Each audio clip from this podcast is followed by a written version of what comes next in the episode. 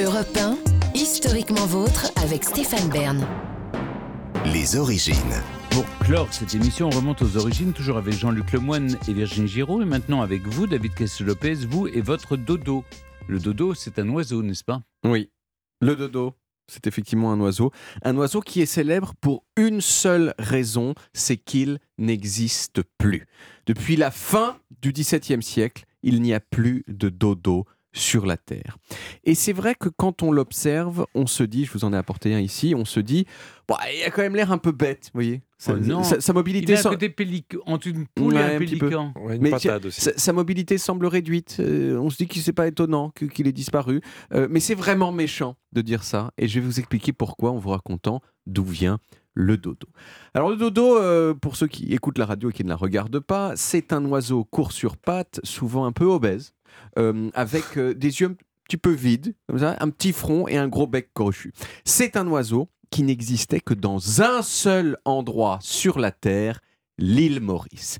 Et pendant longtemps, on n'a pas du tout compris comment il pouvait être sur une île parce que le dodo ne savait ni voler ni nager. Donc je veux dire, comment il fait pour aller sur euh, l'île Maurice? Eh bien la vérité, c'est que ce n'est pas le dodo lui-même qui est venu sur l'île Maurice, mais ses lointains ancêtres, il y a 26 millions d'années, qui, eux, savaient voler.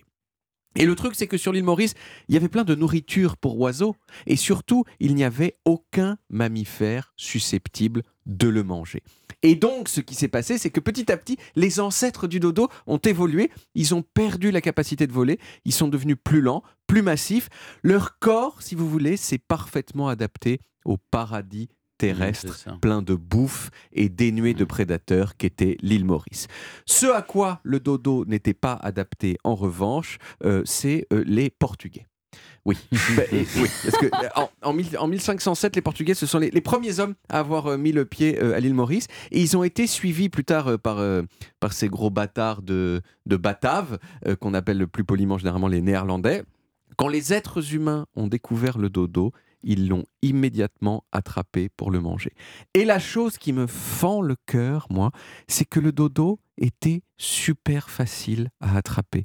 Parce que non seulement il était gros et il savait pas voler, mais surtout, surtout, il n'avait pas connu de prédateurs depuis des millions d'années et donc il ne se méfiait pas des gens. Il arrivait vers les gens comme ça et il disait avec son regard euh, La vie est belle, tu ne trouves pas? Tu veux être mon ami? Et, et là les Portugais ils disaient Ah, regarde l'oiseau de merde, qu'il est tout obèse comme un gros pastéis de bacalhau. Et paf Il tuait le dodo. Mais est-ce que c'était bon, moi Alors le truc c'est qu'on s'est vite rendu compte que euh, la viande de dodo était dégueulasse. Mais alors pourquoi ils n'ont pas arrêté de le tuer? Eh ben, en fait, on l'a pas tant tué que ça. Les- le, Ah oui. le- le dodo était si mauvais que les Hollandais ensuite l'ont surnommé Walvogel, qui veut dire l'oiseau dégueulasse, quand même, vous voyez?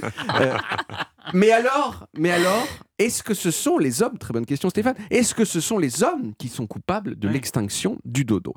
Eh bien, oui, bien sûr, mais pas directement. Pour la raison que vous avez, vous, vous- vous avez évoquée, ils en ont pas mangé beaucoup. Ils se sont vite rendus compte que c'est dégueulasse. Ils ont arrêté. Le vrai problème, c'est que les hommes ont amené avec eux des rats, des chiens, des cochons, des singes. Et ce sont plutôt tous ces animaux-là qui ont défoncé les dodos. Les rats en particulier, ils ont mangé les œufs du dodo. Or, les femelles dodo, elles n'en pondent qu'un seul par an. Donc ça va très vite à décimer. Les chiens, bien sûr, qui ont le palais moins fin que nous, euh, ils ont maravent une grande quantité euh, de dodo pour les manger. Et enfin, dernier facteur, les Hollandais ont méchamment déforesté l'île euh, Maurice pour en vendre le bois. Or, le dodo vivait dans la forêt et il s'est retrouvé donc sans maison. À la fin du XVIIe siècle, moins de 200 ans après sa découverte, le dodo avait disparu. Alors aujourd'hui, il n'en reste plus que quelques os éparpillés ici et là dans des musées, euh, mais il y a des gens qui veulent ressusciter le dodo. Comment? Eh bien en prenant le génome de son plus proche cousin qui s'appelle le pigeon de Nicobar, pas tout à fait quand même le même oiseau, et ils veulent modifier ce génome, modifier cet ADN euh, en mettant des morceaux de, de, de- de- enfin en changeant euh, l'ADN vraiment avec, vous savez, ces ciseaux à ADN qu'on a, le, le méthode CRISPR, pour en faire un dodo.